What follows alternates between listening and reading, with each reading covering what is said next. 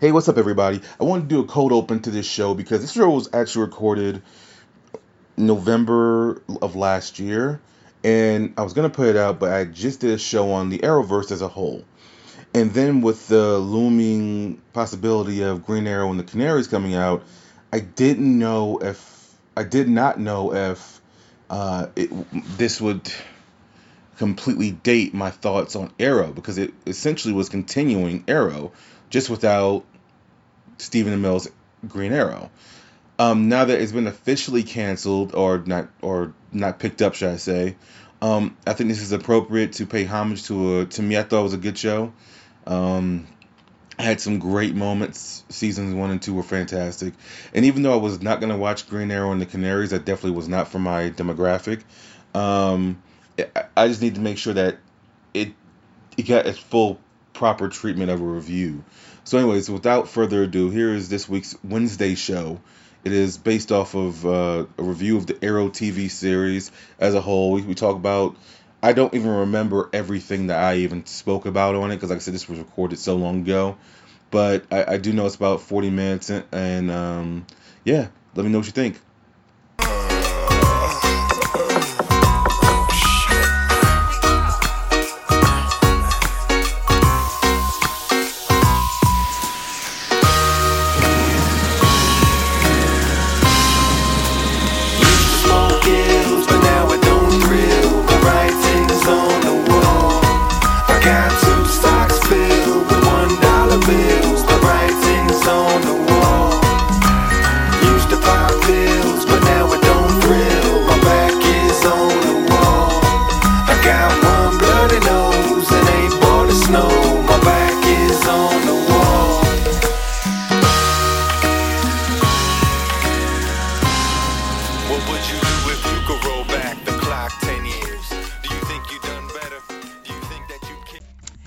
Guys, I'm AP. And I'm your girl, Black Mamba, and we are the hosts of the Hate Journals, a weekly comedy podcast. We know we aren't the only ones that get annoyed by the daily grind, and lately there's a lot to be annoyed about, and we get it.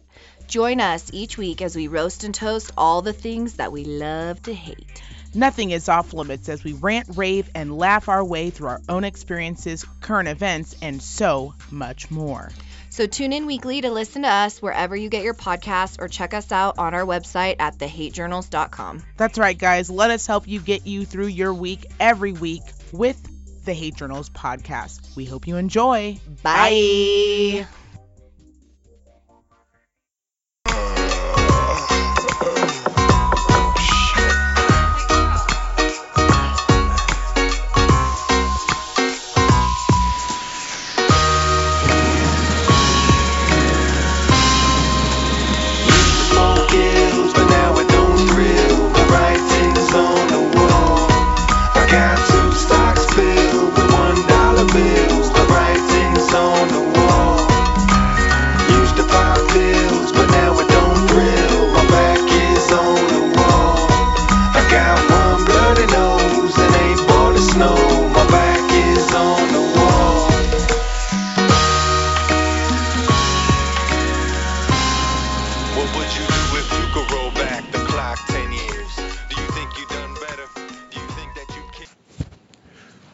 What's up, everybody? Welcome to the show. I see things a little differently. And today, as you've seen in the title, we're going to review Arrow. Um, one of my favorite shows, um, for better and for worse. um, uh, and the reason why I got into it is we've already reviewed. By the time you hear this, you, you have already, well, in the uh, archives has been the review of Smallville. Um, and I, I decided to review this because as I was talking during the Smallville review, I realized I could do Arrow. You know, I, I know that show pretty intimately. Um, but just to get some background, I I, ne- I, I didn't know much about Stephen Amell. I'd seen him in things here and there, but I remember I got into to Arrow right before season three, like right before season three started. I remember I was like, I remember something happened, and something happened in my personal life, and um, I was stuck at home for like four months. Like I just couldn't go out. So for the longest time, I had a Netflix account, and I never actually. I've had a Netflix account since they were doing the DVDs, and I just never used it. How old my Netflix account is is that they've grandfathered me in to diff to like five different price zones. That's how long I've had my Netflix account. I just never used it.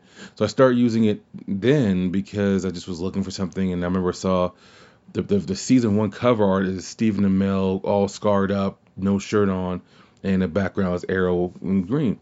So let me check this out, you know, because I remember a couple people told me that that I might like it, but I, it wasn't like overwhelming, you know. Like sometimes when you talk to people, they're like, "This is the greatest thing ever," you know. They're giving out free hand jobs or whatever. You, you get what I'm saying? But it wasn't like overwhelming. Like I said, just literally like one or two people said something to me about it, and like I said, I had to be home for a few months. Well, I started watching it, and uh, and season one and season two are stellar. Like season one and season two are ten out of tens. Season one, uh, you immediately pick up uh, with um, Oliver Queen being um, brought back to uh, home from uh, the Queen's Gambit accident, and he's been gone for five years, which is comic book accurate. Um, and you pick right up, and you kind of see the, the destruction that he left behind in his personal life. He was a playboy. He was dating two different women that were sisters at the time. He had a sister on there, and the sister, um, and not Laurel, but uh, oh, who was her name? Because it wasn't Dinah. Dinah. Because is the one that he's more um, associated with in the comic books. But Di- him and Dinah, and Dinah doesn't actually get um, introduced until like season five or six, and they have no love connection at all. You know, it's just she's just the canary. Um, I'm trying to think of matter of fact. Let's let's look this up because that's gonna bother me. I, I don't want to say the wrong name the entire time. But um, let's see, let's see, let's see.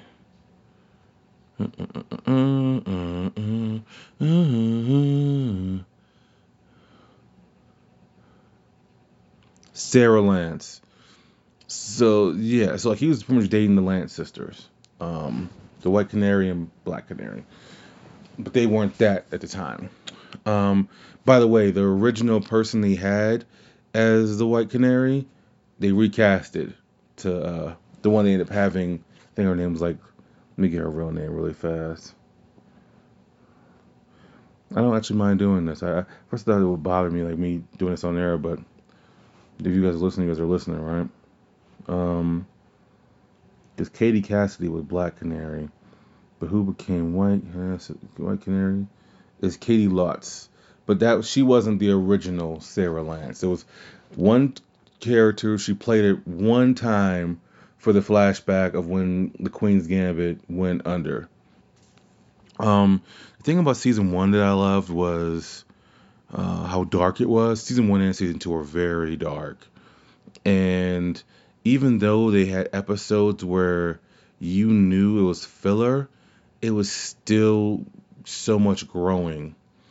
Because that's a problem I have with CW shows, the ones that last 20, 22 to 23 episodes, which is why I'm so surprised that they're canceling Black Lightning, because Black Lightning is just isn't one of those shows. I can't say I've ever out of the was it going three seasons now. I don't think I've seen too much filler, if any, from Black Lightning because they can you really afford it? You know, when you have 12 episodes, 16 episodes, every episode has to hit. Now it's slow and plotting, but that's a TV series on network television. When you have that many episodes, it's gonna be slow and plotting, you know, but every episode means something. But to me, season one, season two, everything felt important. Um, and even if you kind of knew what like the secret identity, like the first one, you don't you think you don't know who the archer is, the, the mystery archer that that made uh, Arrow lose his uh, Oliver Queen lose kind of loses confidence for a couple episodes, but you you know in the grand scheme of things because there's so many things, so many um hints being dropped because CW is not necessarily known for uh, being too complex. They can get you from time to time. And to me, when they were at their best was season one and season two. And once again, it was so different from Smallville, even though I saw it in reverse. I can see how people fell in love. So Arrow was a victim of his own success. It's kind of the best way I can see uh, Arrow is like a football player, right? A running back will have two great se- seasons where they're getting 1,600 yards, they're leading the league, they get 5.3 yards a carry, and they go in to get that big contract. Now all of a sudden, defense is like, nah, we're gonna let this quarterback beat us. Uh, we, you ain't gonna beat us no more. We tired of you running over us. So now for the next two or three seasons, it's not as easy. You know, even if you know, even though it's not easy already, it's it's not coming. Those holes are getting smaller and smaller and smaller. Everyone's just focused in on you. That's what happened as we evolved into this. This, but we'll get there in a second. But to me, season one was more of a learning a learning curve for the fans because you're you're learning these new characters. And remember, as I said in the Smallville review, the DC still had etiquette at this time where they couldn't use a lot of characters. You know, like I said, they lifted that. I think around season six or seven. I would say season seven is when they finally lifted that so you could use more. So even though they were allowed to use characters like Ra's al Ghul and Damien Darhk, well, to me, I take Ra's al Ghul out of this, but Damien Darhk was really like a, the masses don't know who Damien Darhk is. They may know now, but they didn't know who he was before. The, even and even the masses don't know who Ra's al Ghul is because even the, the animated cartoon Doom, which I should review, it's a pretty badass uh, DC animated cartoon. Um, Doom is based off the Tower of Babel, where in the Tower of Babel comic book, that's Ra's al Ghul, and Doom is Vandal Savage. So they they, sw- they switched it up, you know. So I maybe you have to throw Ra's al Ghul in there. Um, yes, you do.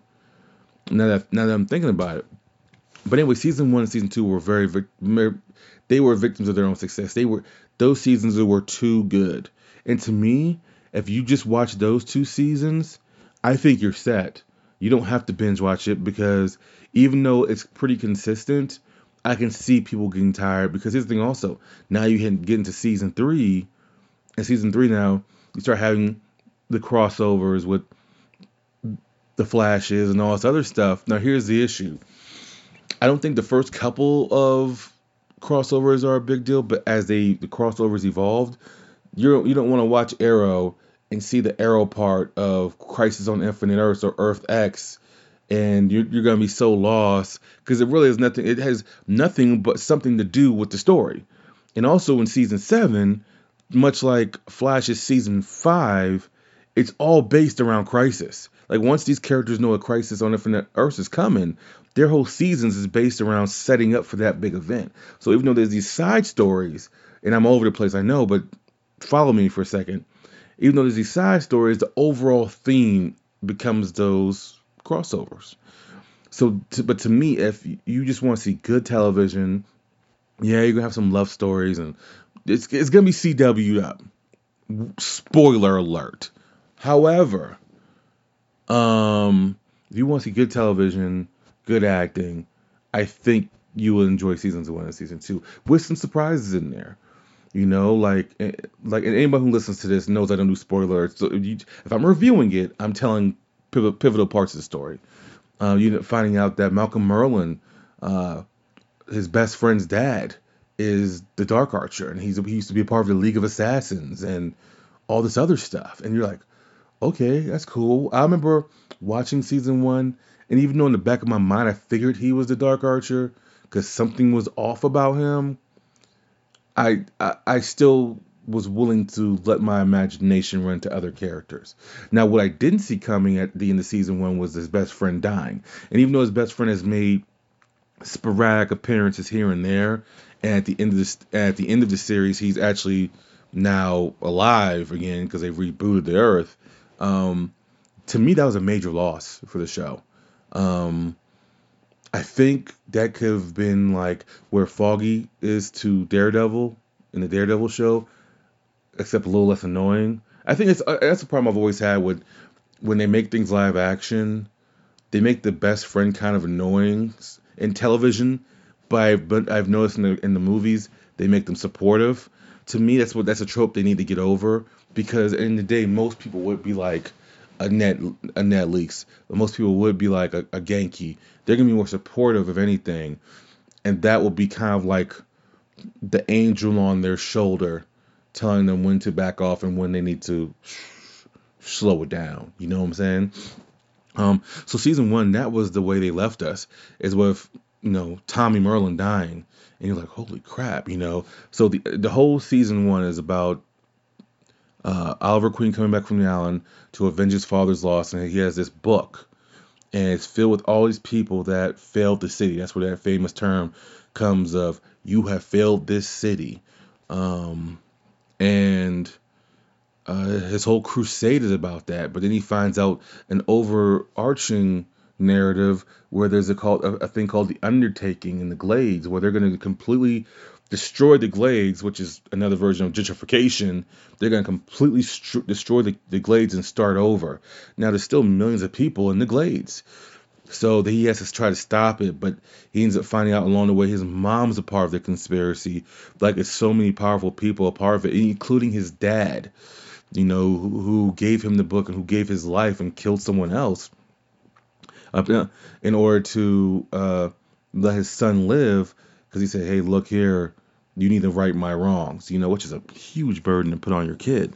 You know what I'm saying? Just be a better person, dang. Um, but anyways, um, so it, it becomes this overarching thing the whole entire time. Can he stop it? And he doesn't stop it. Now, this would be a trope they would depend on for the next two to four seasons, two, one through four. There were these life changing events at the end of it where they're always trying to destroy um, the city, you know. And so for me, that became kind of a trope they leaned on a little too much. That they did get away from that in seasons five on. Um, at the same time, though, it was long-term storytelling because the deeper meaning with all this was the, it was the League of Assassins, and that's what the League of Assassins does. So especially once they start incorporating after season two, they, they really incorporated more of the League of Assassins. So seasons three and four were all about the League of Assassins and the the fallout from that organization. So you kind of notice that like seasons one through four, if you look at it in, in that scheme of things, it was really based off the League of Assassins because Malcolm Merlyn was a part of the League of Assassins, which is to destroy cities and rebuild them uh, in the image of whichever you want it to be in, right? So as I sat back and I and this is the first time I've ever even really like reviewed um, this show and thought about. I mean, there, was one time I wrote something. It was this long, really long message message to Jonathan Esther on Facebook Messenger. Because after season, uh, what was it, after season six, they had this big blow off and they were starting over again. Well, after season five, excuse me, because what they incorporated in the first five seasons were these flashbacks in season seven and season eight they incorporated flash forwards. But the, the, sometimes I would dare say in seasons three, four, and half of five, those flashbacks made no sense. They were really random. They were really forced. There was only a few of them that I can remember off the top of my head that were super cool. Like when they had Constantine uh, do a, a, a one arc episode which I love Matt Ryan who plays uh, Constantine. Um, I'm actually waiting for Legends of Tom- uh, of Tomorrow just to completely die out, and I'm gonna binge watch their entire series. I've never seen a minute of their series, so I'm actually waiting for them just to completely. Whenever they cancel, um, I would because I think all those shows are moving from Netflix to HBO Max. I'll get like I'll I'll get HBO Max for a couple months just to binge watch that because I've heard nothing but great things about that series. Like people, they say after the first season, after like the first half of the first season, it's just boom. Like to me, that's the same way I feel about Agents of Shield. Another show I can I, I can probably review as well. Once you got to Winter Soldier and that movie drop, which then come to like three fourths into the uh, first season of Agents of Shield, then boom, things just kicked into overdrive and it was awesome throughout the entire way in my opinion. Especially once you start getting reveals about who people were and and stuff like that. And to me, um, that that that makes those shows kind of special. But to me, those flashbacks, the point of me saying that is the these flashbacks held the show back, in my opinion, in season three and four. and even like I said halfway through five. Like I said, once you get to the end of five and you start seeing different things, because five was so pivotal because five was them really restarting everything, and really five was the fallout of the Green Arrow becoming the Oliver Queen becoming the Green Arrow for the last five years in Star City, and I, I I, finally had the name Star City, uh, and um, him kind of paying for his his sins, so to speak. So like, like so like for the next two seasons, it's all he's doing is really paying for his sins and all these other kind of things. But like I said, season one ends with that banger, boom. So you're like, holy crap, where do you go from here? So since season two picks up, and by the way, Felicity Smoak is not a character in the comic books. Now she will be forever in the comic books, but she was supposed to be a character similar to that of Jesse Pinkman in Breaking Bad, to where they were only supposed to be used seldomly. After, uh, actually, I believe Jesse Pinkman was supposed to be killed off in like season one, episode four, but they liked the chemistry. Same thing with Felicity Smoak, uh, uh, Emily Bett Rickards, um, who played that role to, to to perfection. And I actually have a funny story about me meeting Stephen Amell and Emily Bett Rickards. I never told anybody. I'm gonna tell it at the end of this, if I remember. I have a bad memory. Um, but Felicity Smoak was supposed to be, I think she was supposed to be a character that was only supposed to be on for like 10 episodes. But they loved the chemistry, so they made her part of Team Arrow. Once she became part of Team Arrow, then she just became, boom, uh, what she became. She became a, a megastar for this for their show. Um, but like you have, um,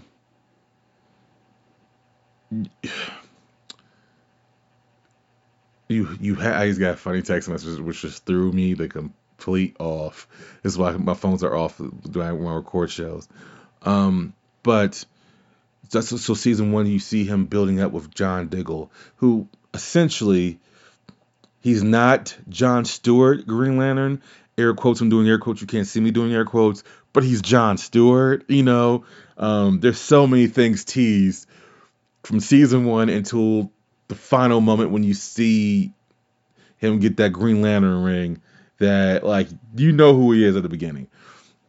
But he's building his team, whatever. It's just these three at first, you know. And then season two, it begins to grow more um, as he reveals his secret to more and more people. Uh, but I think that it's more for season three, season four kind of thing. But anyway, season one to me is stellar.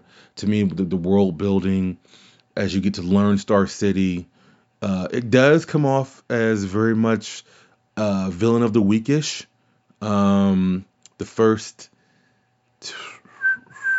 I want to say eight to nine episodes.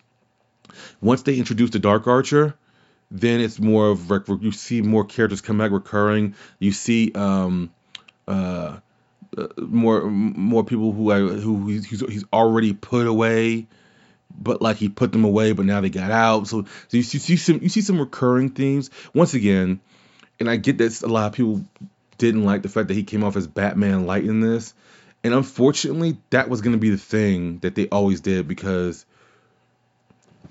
So uh, Thomas S. Goyer, I, I, I, might be saying that name wrong. Let me let me, let me, look, let me look this up. Hold on. Uh, let's see because I want to get this right because um, I just saw this like this morning, which is why I wanted to record this show. There was a script a long time ago by somebody else. Um, let me give me a second. Try to find that.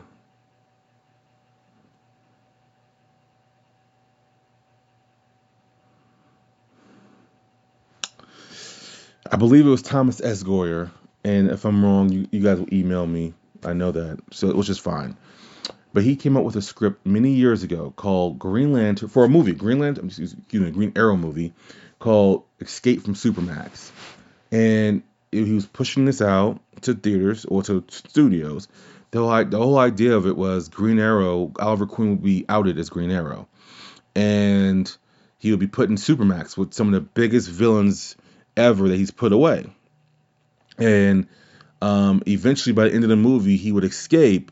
But at the end of the film, he never gets his innocence back. So now he's a true vigilante because he's now escaped, but he had to go through hell. They actually used a lot of that in season seven or season eight. It was season eight when he was locked up, so season eight.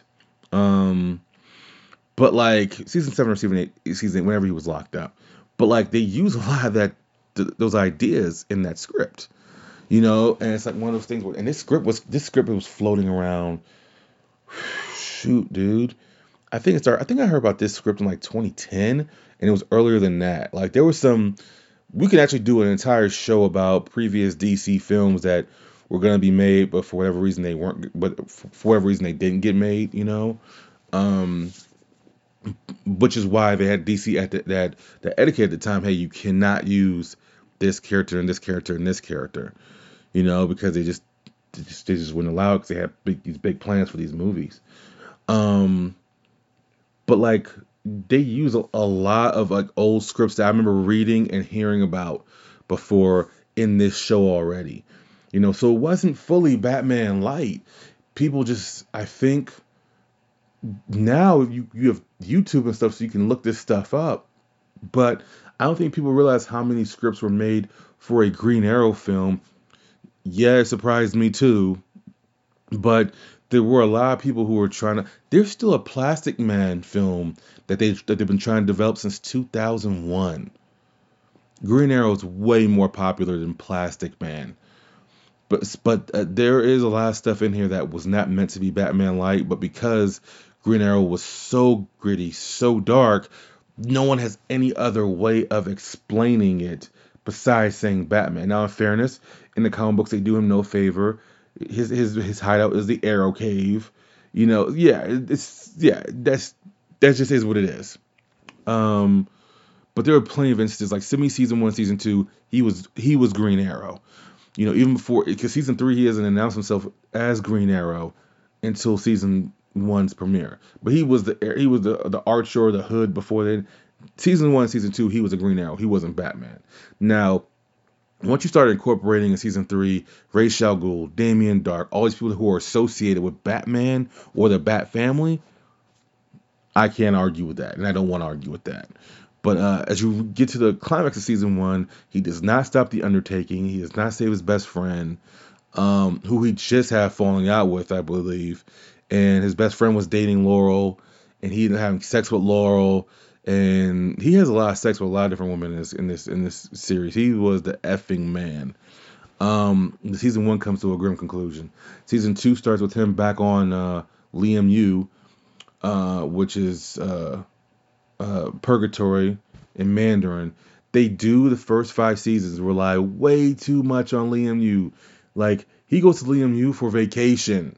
You, you know, it's just it's and it's and it's a part of the reason why they did what they did at the end of season five when they blew it up. I completely understood it, and I remember because I was this is how into the show I was. Uh, I remember just any piece of literature I could get on it, I would read, and just seeing like the showrunner saying, "Oh yeah, we we know we've done this too much, we know we've done this too much, blah blah blah." But once again, I don't, even though they were never a monster in the numbers, CW shows aren't a monster in the numbers. They usually average between 1 to 5 million or 1 to 3 million viewers. So if they're getting that, it's worth it. Like, I believe um, the reboot of Now 210, the owner of the CW, the reason why they had a final season is because he said, no, we give our fans conclusions. Whether they like the conclusions or not is up to them. We give them conclusions. And I believe the numbers on that this is why I know this. I believe the numbers, on it, I believe they weren't even cracking half a million, or they may have been just over half a million. Arrow was constantly over a million viewers, and if you count in the DVR numbers, I believe it was closer closer to two point five. Um, so and the Flash is a huge hit, you know, and I that show is so hard to to review, and I would really need to go back and watch because I don't think I haven't even seen last season yet. I know I've seen pieces of last season, but I don't think I've gotten to the crux of it yet. Yeah, I, I, I would need to look on my Netflix and see. But I remember watching some of it because I had the CW app for a minute. Um, but anyways, that that show is so convoluted and complex with the let's go back in our town, let's go jerk off Sunny Kiss or Sunny G or Sunny Sunny B or Sunny He or whatever. You know what I'm saying? It's like it's so it's so much going on. I would need to really get back in that mindset of that. Um, But season two picks up. He's on Lian Yu, and uh, uh, Felicity and Diggle go pick him up. They say that, hey man, your mom's going on trial. She's admitted to being a part of the Undertaker. She needs you because he's still at this point rich. Now he does lose his um his his wealth in this. I can't think of. I was trying to for the life of me, and I, I think I asked Jonathan Estris before. I don't remember what the answer was though. I don't remember an actual comic book where he lost his wealth. By the end of season two, he's lost his wealth. Um, he also becomes governor and all this other stuff. And I can see why they didn't want to lean on his wealth, but that's a huge part of his story. And to me, that's what they did in Smallville. They definitely let him do it. So that's probably why they wanted to move away from that because even though he wasn't the main character on Smallville, he was very essential in certain in certain seasons. So they probably didn't want to show the same stories over and over. Well, anyways, uh, season two is pretty much now. Uh, just, you know, Starseid's gonna be taken over again, and you don't know you assume the big bad is Blood. This entire the entire season. Then after a while you realize, huh, someone's kind of pushing his buttons, and then the more and more you see the flashbacks. See, season one, season two's flashbacks were perfection. They were perfection at their best. They were slow burning. There were some episodes where I was like, dude, get back to the flashback because I need to see what I need to see what's going on right now. You know what I'm saying? Like I need to see what is good with that flashback. Season one, season two, those flashbacks were perfection, but they had a villain or or a potential villain in those. The, uh, me think I got I have to find a guy who played Slade Wilson. Let me see. I'm looking at just looking this up again. I have to I have to get his name because he played Deathstroke perfectly, and he deserved. I need to Manu Bennett. He played Slade Wilson perfectly, and you see that slow burn. It, you know what it reminded me of watching those two seasons, and anyone that listens to the show, I know some people have chosen they list they, they either listen to Wednesday show or you listen to uh, uh, a Monday show, right? You, you, or some people listen to both, but most people t- pick and choose. Well, I'm a huge wrestling fan.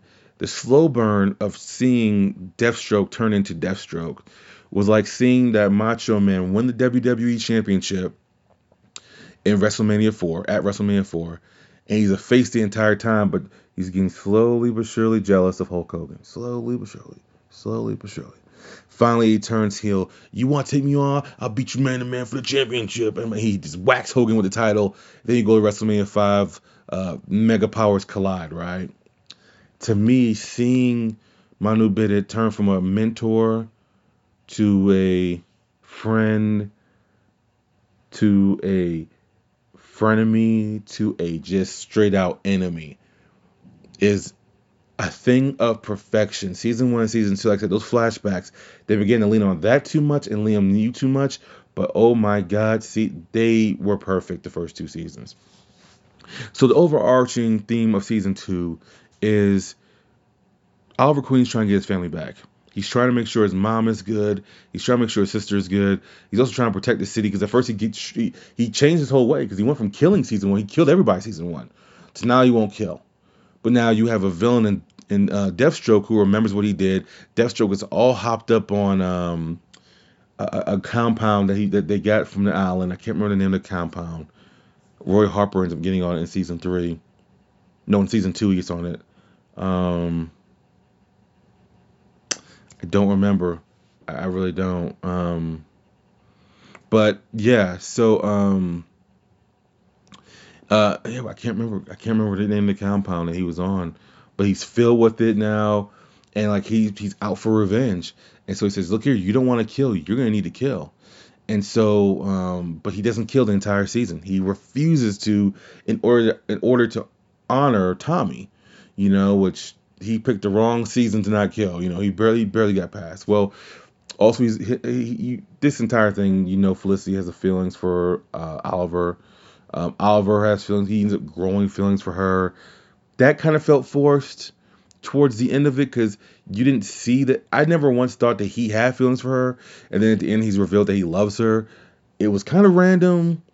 I thought it was a ploy, And then in season three, that's the first thing they kick off with is, oh, you know, I want to go on a date with you because I super like you and I wrote you a letter. Do you like me back? And it's kind of like, oh, that's kind of wackamundo, but okay.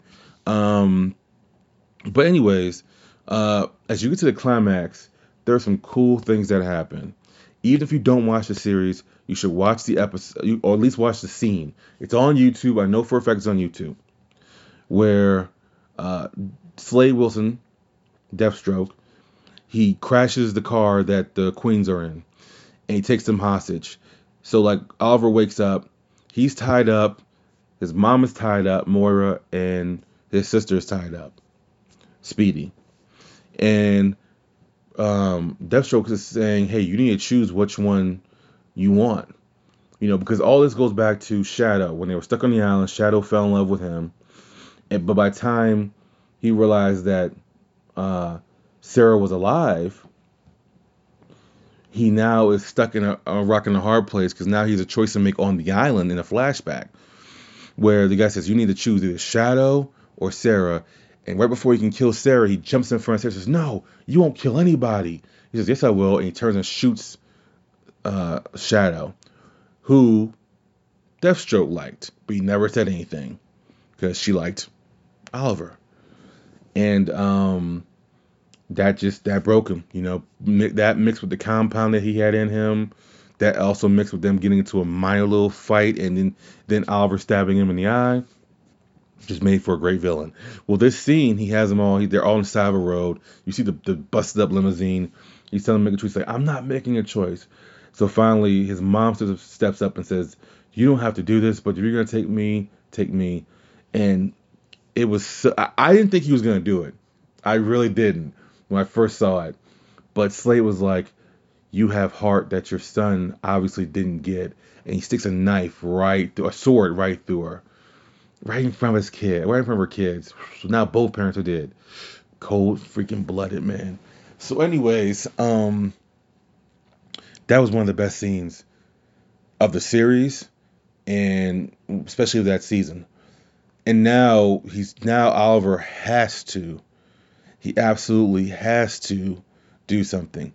Think about that. That's two major deaths in the in the first two seasons. You know, you, you never you never really get to know the father, so you, you're not invested in him. You get to know Tommy. Tommy's an integral part of season one. He dies. Moira, Moira is a s- essential part of seasons one and two. She's she's essential, and he- she's taken. So season two ends with um, them being able to uh, defeat Deathstroke and his army, and um, he gets sent to Lian Yu and he's trapped. Um, and, and to and to me, that's where the problems began. Those first two seasons were absolutely stellar, but like anything, you have to evolve. And so they, they even though it was still the darkest show on the CW, by far, they were trying to lighten the tone up. So in season three, you see the beginnings of the Flash, where Grant Gustin guest appears for two episodes. Him and Felicity kind of have a thing, and you actually see him getting electrocuted, which then leads right to the Flash show um, the next year. Um, so you, you see that in season three. Season season three was now all about um, protecting his sister. So uh, it Sara, you come to find out, is a she's a part of the League of Assassins. And at the beginning of the season, she's killed. Now you don't know who kills her. You have no clue. You know, the mystery's not solved. It's like maybe 10, 11 episodes in. Well, anyways, um, maybe not even that many episodes. It might, yeah, maybe 10, 11. You find out who it is. It's a brainwashed Speedy. Uh, Malcolm Merlyn, who is her father, you find that out in season two, um, brainwashes her into killing him. Well, Sara is a part of the League of Assassins, and now that death has to be repaid with a death. Well, he won't tell Ra's al Ghul who killed Sara. So he climbs the mountain, goes there, and they have a battle, a sword fight. You know, they're both shirts off or whatever. He loses the sword fight. And he gets in the knife, in the blade, in, in, in the stomach, and he get, gets kicked off the mountain. And of course, he survives. Um, but everyone thinks, he, everyone assumes he did. But once Ra's finds out that he survived the blade of the demon, he's like, he's he's my heir. He's the only one that can do this. He's my heir. Um, so now the rest of the season revolves around that. It's no longer just about finding out. He can now Ra's can care less who killed Sara. Now he's like, this is my understudy. This is who I need to train to take over League of Assassins. So the rest of the season is all about that. You have the the first appearance of Ray Palmer, um, who then has a relationship with with uh, Felicity, who, but the the entire time she's really still in love with with Stephen, uh, not Stephen, uh, Oliver Queen, and they're that whole thing, which you can ignore. It, it does become a little annoying. Um, John Diggle gets back with his ex-wife, and they get married again or whatever. Um, by the end of season three, season three was like I remember I watched season three. I remember, uh, you know how you listen to some of these actors talk sometimes during um, their interviews. You're like, ugh, you just sound phony baloney, right? Um, well, I remember Stephen Amell did an interview and he said, "Man, this just feels like a series finale." And season three's ending felt like a series finale. He quit being Green Arrow. He made so many mistakes in order to take down Ra's al. Their final fight wasn't as epic as I would have thought it would have been. Um, but there were so many moving parts in that season. And they introduced so many new characters. And that's, to me, the same thing I said about Power. By the time you hear this, you should hear about the Power of you.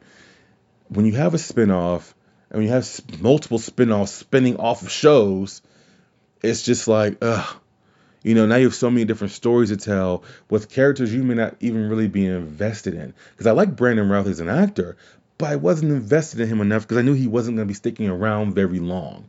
So it was constantly like, ugh. I was more invested in those two episodes with Grant Gustin because you can get, you can tell he's going to become the Flash. So you're like, oh, you're like, holy crap in a cracker, let's see what you got. You know, um, season three ends with him kind of just rolling into the sunset. And I had that wrong. Season four is when he comes back and, and, announces himself as Green Arrow. So for the first three seasons, he doesn't say he's he's the Hood. But season uh, four is when Cisco, who's on the Flash, then says he says, "Hey, I'm the Green Arrow." Blah blah blah. Um, and season four is all about Damien Darhk. Now you never see Damien Darhk in season three, but he's mentioned several times to where he left the League of Assassins and now he's the biggest problem to Ra's al Ghul, blah blah blah. And the one moment in season three where you think you're about to see him, he gets to by the time that Ra's al Ghul and uh, Team Arrow gets to the hotel he's supposedly at, and doing air quotes, you can't see me doing that. Um, he's gone. So you never see him until season four. And when you see him in season four, you see him off the jump. You see him in the first episode. You see how you see how much of a problem he is. He has magic, all these other things. Um, season four was just a jumbled mess. We're not gonna spend too much time on that because he he has he he ends up getting magic or a little bit of magic because he has too much darkness in him and and and uh so me it was like Damien Darhk had his own like underground team, but they hadn't taken over yet. And for some reason, they kept delaying their plans, even though he was more powerful than all of Team Arrow in season four. I, why he never killed him, I didn't really understand. Um, he did end up killing the Black Canary. He did. Um, but she ended up coming back from a different world. I'll spare you that in case I do a flash review, which then will, whew. Um, but he does kill uh, Laurel. You know, that was, and at the beginning of the season, you see a, a grave. You don't know who the grave is. You know, you don't know, and but and once again, that story, that thing is based off of a of a Justice League movie they had planned years ago. That movie, it was supposed to be a Justice League movie, and when you start off the movie, you see members of the Justice League. It's not every member though. They were they were smart. I think it was Superman or Clark Kent, uh, Wonder Woman, and Cyborg, and they're looking at a grave. Now, that's not even that's that's half the Justice League. So now it can be anybody, right? And in this script, um, they end up fighting Darkseid and Flash in order to save the world. He has to run so fast, not just through his speed force, but he has to run through time as well in the Speed Force and do certain things. And as he does it, he just he, he completely implodes and kills himself. So he he, he ultimately had to commit suicide in order to save the Earth. So like this was a takeoff of that, starting this the season with who was gonna die, and you find out I think in episode 18 or 19 who it is. I forgot I forgot the name of the episode, but it was like I think it was like 11:20 or something like that. It was like it was like the time that they died. And then you find out, and I remember this was like I know a lot of people had lost hope in Arrow by this time. I I always watched it. Um, by this time, I remember I was highly invested because to me, I was kind of like, hmm, who who do you kill off? I thought the entire season is going to be Felicity. I thought, what a blow. That would take it back to the old Arrow where seasons one and seasons two kills, they meant something. And Laurel meant something, but not at that time. Laurel was just very much a side character. You know, you know what I'm saying. She very much was to me not uh, to me. Diggle or Felicity had to go for it to be a substantial kill, and even then they cheapened it by bringing her back, even though she's from Earth Two. Um, but yeah, like to me, when when, when I seen that, and she died for a good reason, because he had her dad Lance. Uh, he was blackmailing him the whole time, and he told me, "Say, hey, if you cross me, I'll kill your I'll kill your daughter." And Lance crossed him. He said, "Remember that?" Psh, killed her right there. And then the, the, the dialogue she had, where she revealed that that, that Oliver Queen was the greatest love of her life, and all this stuff, and I was kind of like, man, it made sense because she never really get like even after like Tommy died, and like I think she was in like one relationship after that. Otherwise, she was just a solo. Like I said, she became less and less important. You know what I'm saying? Like, and to me, I just didn't think that was a a big enough blow. Um, but it was still a blow, you know, because even then, you find out Diggle's brother is a traitor. So Diggle ends up killing his own brother. You know, so that so psychologically, it messed with all of them. You know, the main characters. You know, so I, it was still a good kill in that regard, but in the other regard, it just man. And once, but once again, you take Felicity or Diggle out, out off the chessboard, there is no Oliver Queen. In my opinion, those are the, those are two that even when they fought, they kept him sane, and vice versa. Those three, the original team, needed each other. You know, um, so season four ends with an episode called Unthinkable, and I remember that because not Unthinkable. It's, it's called um. oh, God dang it! Let me look it up. um, yeah, it's just in this episode may go maybe may go over an hour. I'm not rushing this. Um, I'm looking at the episode name now. I remember that. I remember. I can see. I can envision the name. I can see the name. I just can't remember. Um, I just remember because I know it was a. It was, it was based off a comic book. It was like, the name was came from a comic book that I saw. I read before that. I really like the storyline. Um, let's see. Uh, Three. Season four. Schism. Um, and the final showdown because this is probably one of the few episodes. Like even in season three, he fought Ra's twice. That was it. Um, even season one, he fought Dark Archer twice. You know, and the first time you didn't know who Dark Archer was. Season two, he doesn't fight um, Deathstroke as Deathstroke until the very end. Um, but season four, he fights. They have so many fights with like like he is like a Doctor Robotnik of season four, Damien Darhk, because he is literally all over the entire thing, and he fights Team Arrow several times.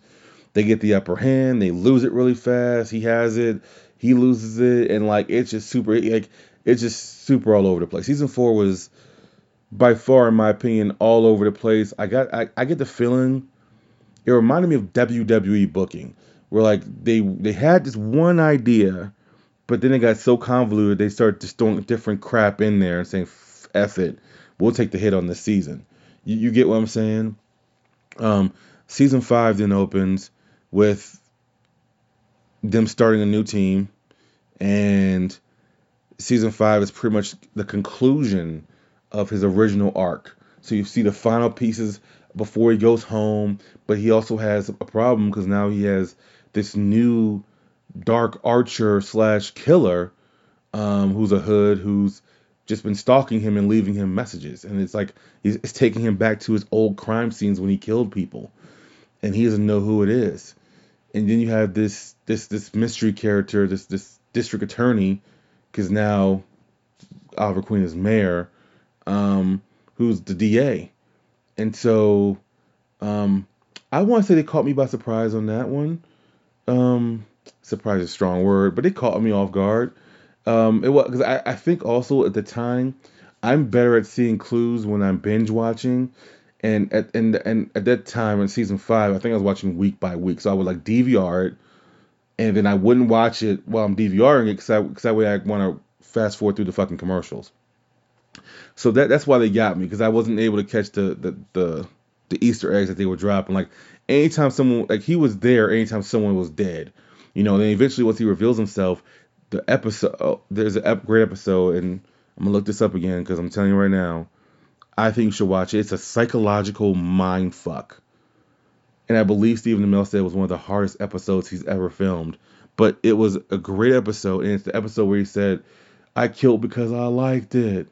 And I remember he when he I remember he yelled it out, "I did it I like that. And I remember that's what Chase was trying to get him to say, that he is that he wanted to do it. And he finally snapped. He was broken. Um, and he actually never defeats him. Dude kills himself. Trying to he chill, kills himself because he can't get him to kill him. So like he technically loses that one too. But I want I want to look this up because you guys should know the name of that episode because it's the scene is funny in itself if you're watching it, right? Because you can make so, so many memes made out of it. However, I think if you watch the entire episode, you'd be like, Shh, that was a mind fuck. You know, it was just, it, it, it was very much, um, it was, you know, let me, let me look at that, bro.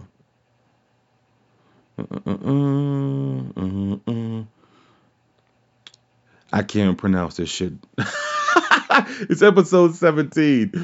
I can't even pronounce this shit though. It's called Kapahushan. I can't pronounce that at all.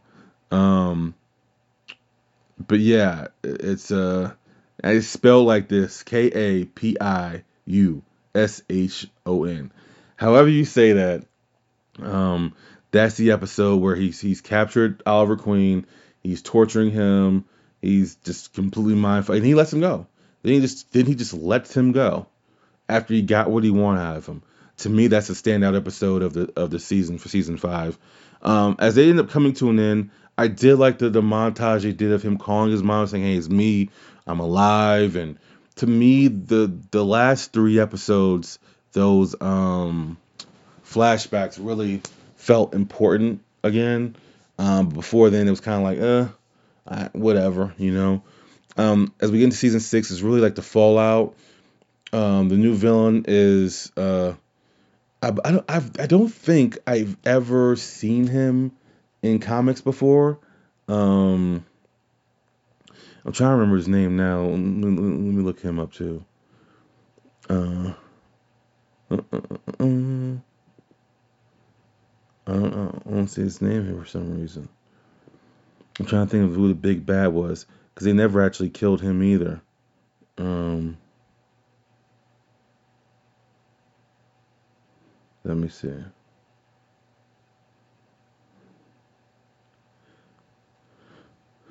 Let's see.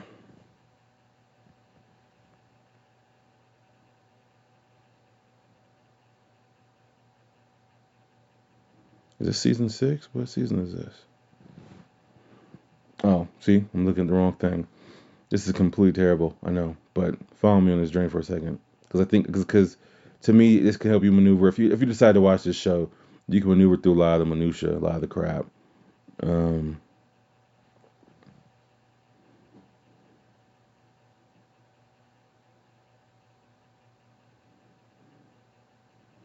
but pretty much this is like the fallout of what happened on Lee Lian Yu when he thought everyone was dead.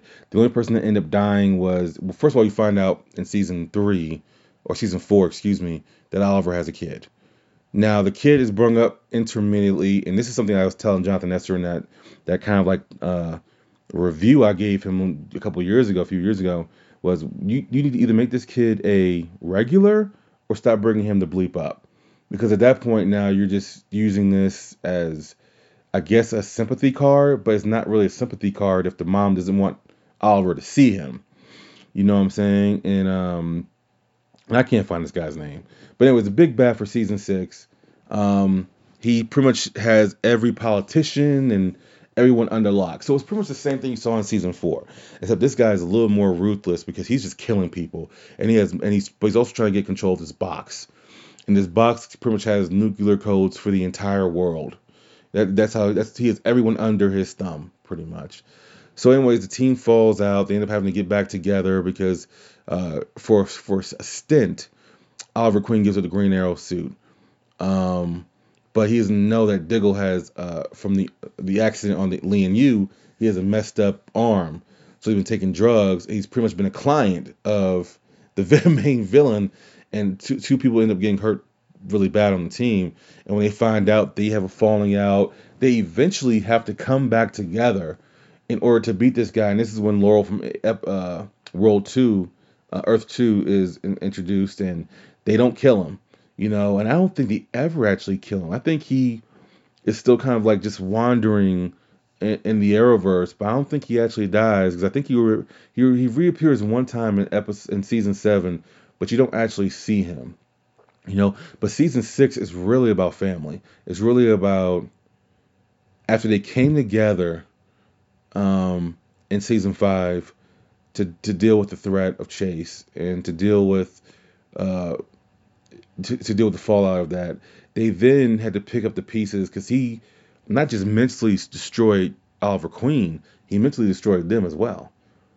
And so now they're all picking the pieces up and they're all blaming each other and they're all they've all lost something. And now you have Earth 2 Laurel, who has now killed the love of Dinah's life because now Dinah is introduced into this. And Dinah and Oliver Queen are so in, in, in, intertwined in the comic books. It takes a little bit getting used to that. They're not even like that. They're nowhere near that um, here. Um, but season six is more about family and more about them breaking up, but then needing to slowly come back together. It, it does feel like it's a little Civil War-ish. You know, they end up having they end up fighting each other in a couple episodes, and it's cool. Um, so I, I can see where people some I did see some people that kind of knock that or whatever. Um, but to me, that was that was still cool. You know, because once again, they're gonna fight. You know, they're gonna they're gonna disagree. Um, and so they have to come back together, but they're not fully back together. You know what I'm saying? Like there's still there's still some fractures there, you know, um, leaving season six. But season seven is when they fully come back together. Um, because they had to come back together. Season six, uh, at the end of season six, it's revealed, well, Oliver Queen makes a deal to save all vigilantes and and to save his friends, and he makes a deal to out himself as the Green Arrow. If um, was it season seven he did that? At the end of season six he did that. Let's see.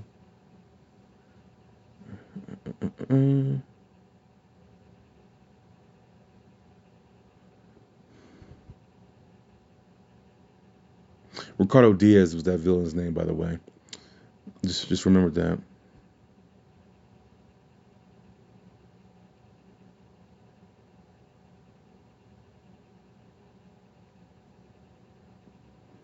Yeah.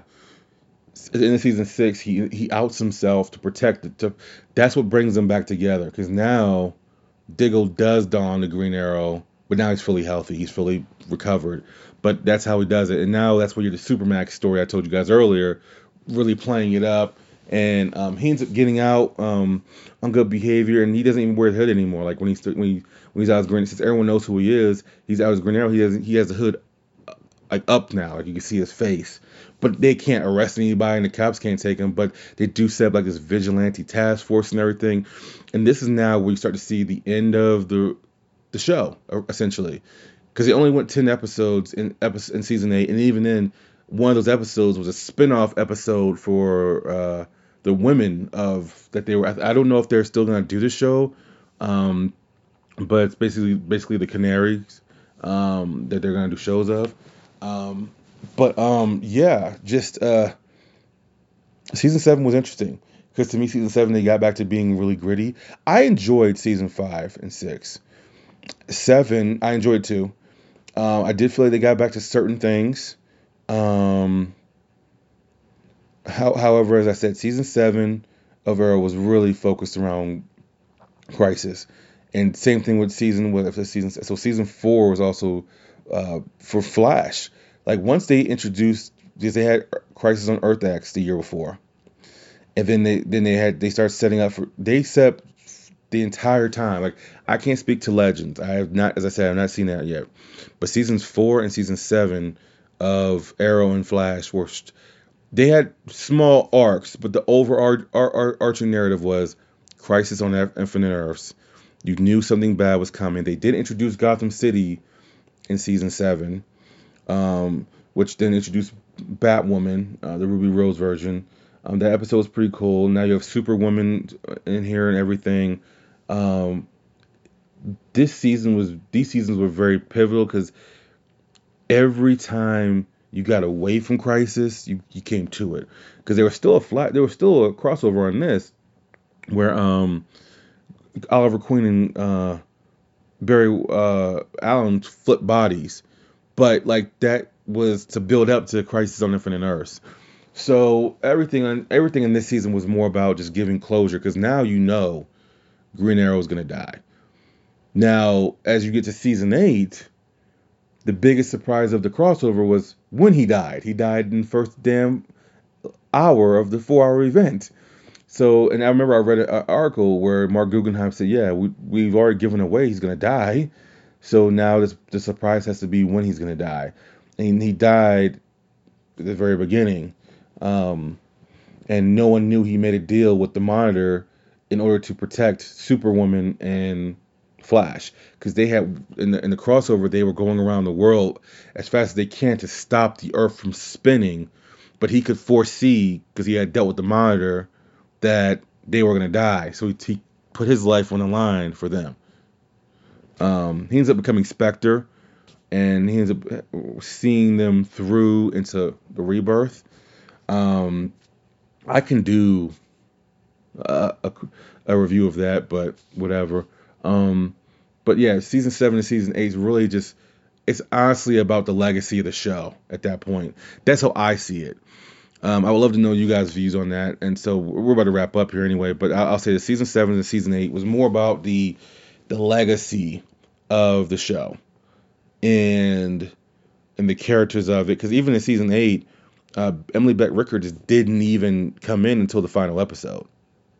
Um, she, had she had left before it, and now you really just have uh, season eight was more of him Oliver Queen revisiting old places that the monitor wanted him to go to so he can understand what he's putting what he has to do in order to win Crisis on Infinite Earths. So he has to relive a lot of things so he can understand, hey, you know, this is not what this is not one of your normal battles. You have to understand this is more important, you know. So to me, season seven and season eight was more about the legacy of the show and and what it's leaving behind and what it has spawned because Smallville started, but without the success of Arrow's first two seasons, like you don't get Flash, you don't get Legends of Tomorrow, you don't get Superwoman, you don't get the you don't get uh Batwoman, you don't get any of that shit without the success of the first two seasons of, of Green Arrow. So to me, that's its legacy. Um, like I said, I enjoyed it, even though seasons three, seasons four, and half of season five was very terrible. Um, very, very, very terrible. Um, but you know what? In, in all of that, I, I, in all of that, I appreciate the effort, and I do wish. And obviously, the big reveal in, in at the very last episode was finally they paid off as Diggle's moving to Metropolis. Uh, a big green meteorite hits him. He falls into his truck. He gets up and all of a sudden he opens it up and you see this green flash. So he's been anointed a, uh, a Green Lantern. Um, you finally get that payoff after everyone. It was like the biggest non. It's like it's like Jenna Jameson walking into a room saying, "I've done anal before." Yeah, no shit. You know, like that's the same thing. It was the biggest secret that wasn't a secret. We all knew who he was. Just Diggle. It just changed the name. You know what I'm saying? But like, if you, even if you look at the Easter eggs, like like his dad or his stepdad had the last name Stewart, and the air and the air uh and the and the, the the jet he used, the fire pilot jet he used was the same one as Hal Jordan. Like it's just stuff like that, you know. So they did finally pay that off. Season ten, I don't even rank it because, like I said, it was all about just the legacy and setting up Crisis. Like the first, even even even even um the first half of the Flash was all about Crisis. So there's no way for me to do it when you're setting up to such a big event. In my opinion, no, the Crisis event was not perfect, but it was definitely uh, at least an eight out of ten for me. Um, they did a lot of very good stuff on it. Um, that's a, that's a topic for another show. Um, I will say that to me, this show overall was, I would say, hmm, if we're going out of ten, I'll say uh, a six point five out of ten. Um, I, I, I was I was I think seven is a little too high, only because you you had those two stellar seasons, and like I said, they they were a victim of their own success, man. They really were.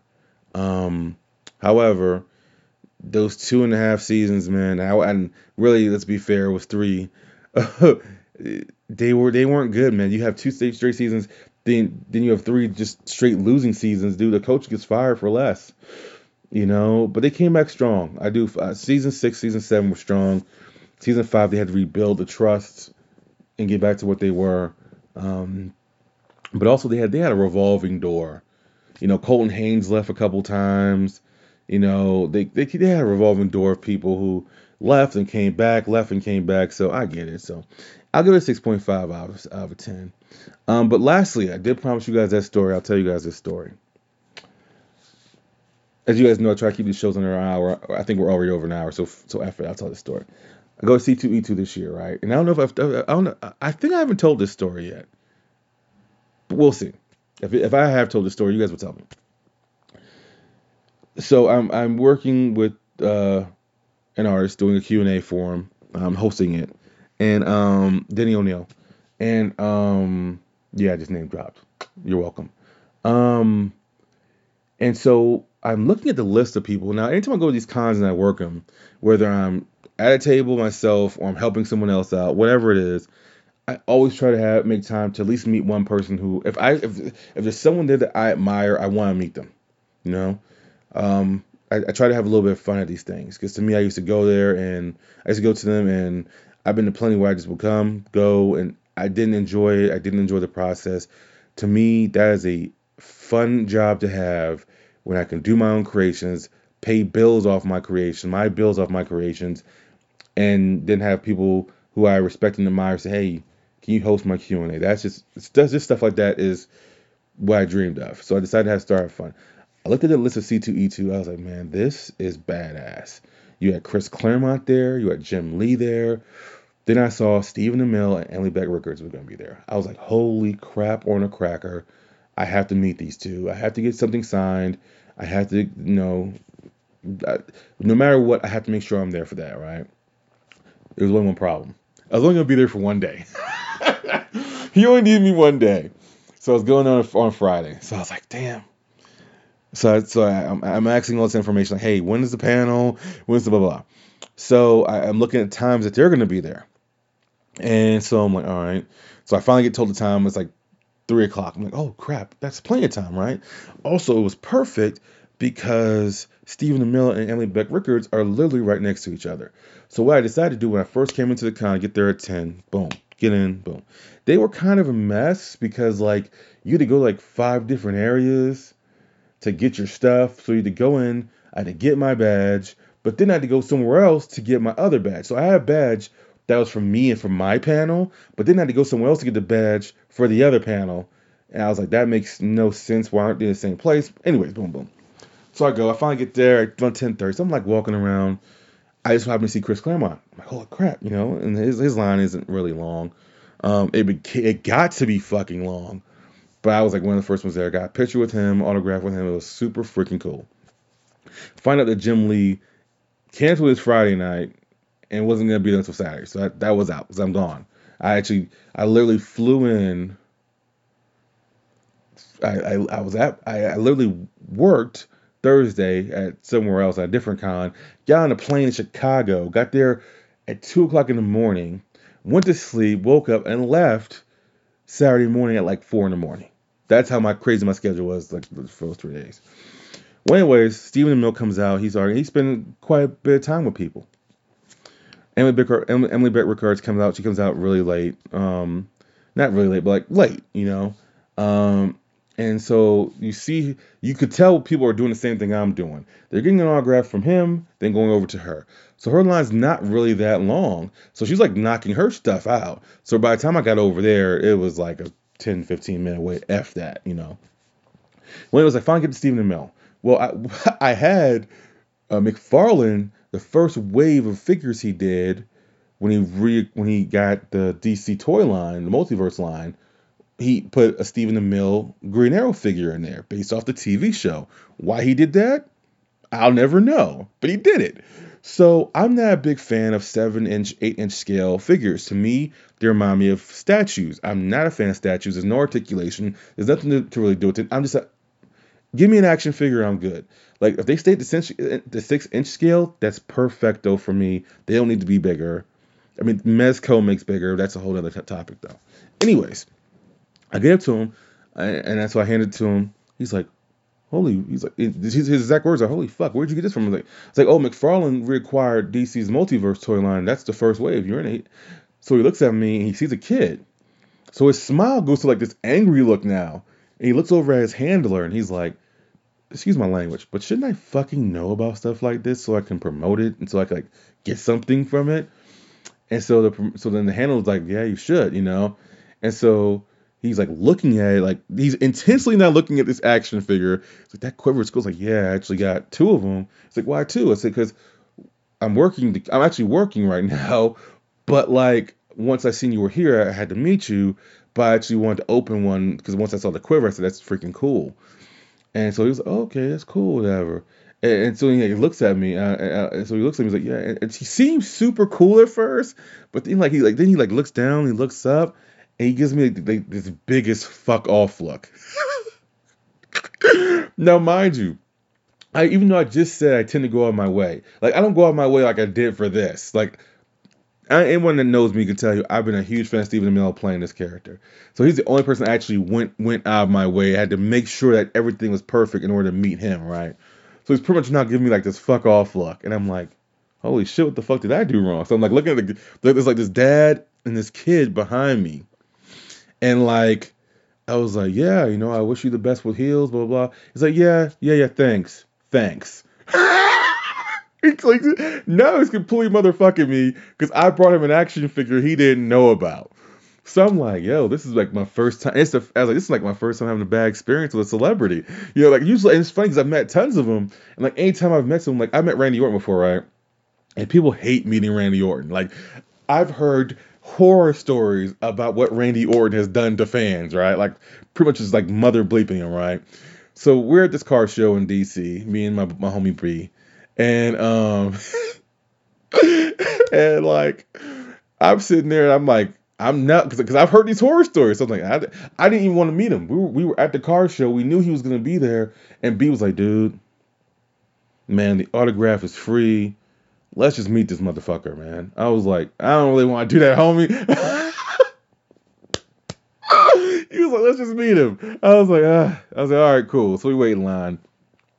I get up there. I'm like, hey, nice to meet you. Thanks for doing this. He's like, thanks, man. And he's like talking to me.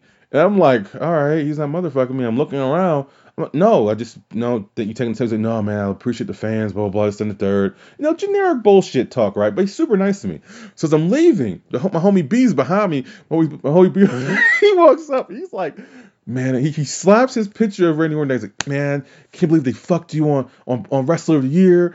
And he gets Randy all riled. I was like, man, it's a fucking company, man. I won't believe that bullshit too. So he he signs it and now he ha- now Brandon has Randy completely fucking riled up. So now he's like looking at security saying, man, get this guy out of here. He literally does that. I'm like, what the fuck just happened? He just like snapped like that. You know, so I saw it. He, he, he but I was like, I he was like super nice with me. He was trying to talk to me, and I just wasn't I wasn't having it because I didn't I didn't want none of the smoke, as the kids say, right? So, anyways, like he- Amell is like completely motherfucking me now. I, I put my hand up to shake it, like he's just like looking at me with the angriest look because I showed him this action figure he had no clue about, like it's my fucking fault. And I was like, all right, cool. So, so as soon as I pull my hand back, I'm like, all right, cool, nice to meet you, sir. And so he kind of like, he's, and so I think he realizes that like he's motherfucking the wrong person. And so he kind of like you you see his face go from like super angry to he he, he kind of like snaps out. He shakes his head. He's like, "Oh, thanks, man. Appreciate it." I was like, "Yeah, yeah, whatever, dude." And I walk away.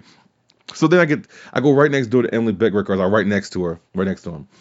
And so literally I have an action figure of her. It's one of these generic DC selects. I hate the DC select. I hate any select figure, but it's the only figure of her, right? Of her likeness. So like I, I walk up I felt like uh, Kramer or Jerry or Newman in the soup line with the soup Nazi. I'm sitting there now. Now I don't want to say shit because now I'm like, man, I'm not trying to have my mood ruined. If she says motherfuck me, my mood's gonna be ruined. Cause now I went on my way to meet these two people, and both of them have completely motherfucked me. So I literally put my figure down. She's like, "Hey, how you doing?" I'm like, "I'm fine, thanks." Like I'm looking around. She, she like looks at her handler or her best friend or whatever it was. It was her best friend, I think. And she was like, "Are you okay?" I was like, "I'm great, thanks." And I'm trying not to even look at her because like I'm just completely like, "Yo, I'm just trying to get out of here with my autograph." Blah blah blah. Right. So she literally writes in my autograph. No bullshit. She writes my autograph. Really? Are you sure you're okay? Like she puts her name, but on on my on my uh, uh action figure, she says, "Really? Are you sure you're okay?" And I, I, I'm grabbing like thanks, and so, like she as, as I'm grabbing it from her, she's holding on to it, right? And I'm like, okay, so I'm trying to pull it, but I realize she's doing it on purpose. And I look down, and I read it, and I look, I'm like, I'm good, thanks. And like she looks over at Stephen Amell, and like, and and she's like, did he say something? I was like, no, I I'm I really have to go. I'm I'm busy at work. And I grab my. Say, yeah. So meet you. It's like thanks, to meet you too. And I leave. Right? Once once again, it wasn't her fault, but I didn't want to be motherfucked again. Right?